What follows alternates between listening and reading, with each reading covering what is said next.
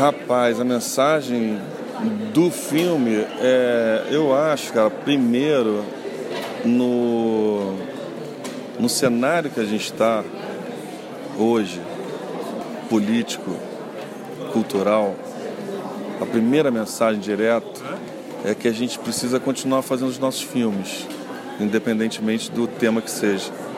A gente precisa continuar produzindo. A gente está num momento muito bom. É, e a gente precisa desse exercício. A gente ficou muito tempo sem poder exercitar a criação e a realização.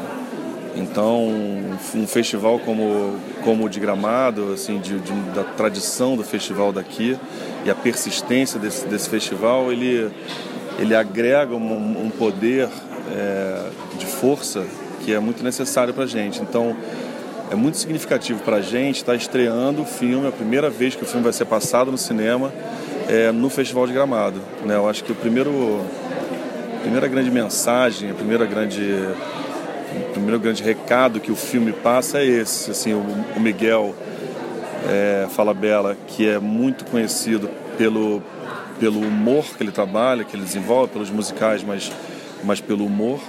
É, ele apresenta um filme poético, um filme lúdico, e, e é isso, é, é poder experimentar poder fazer coisas é, novas ou diferentes ou o que quer que seja, que a gente queira fazer, né?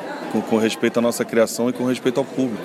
E a questão de trabalhar com o Miguel, primeira vez, ser dirigido por ele, qual foi essa experiência, um relato teu a respeito disso?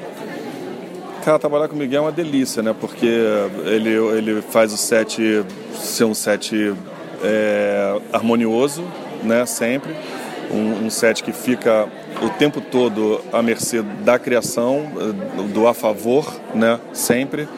E, e foi uma, uma delícia. A gente estava muito tempo já para trabalhar juntos e foi um, um luxo. Meu primeiro, minha primeira experiência com a Dira também, apesar de conhecer a Dira há muito tempo, da gente já ter quase feito vários pares e nunca ter realizado, foi muito legal.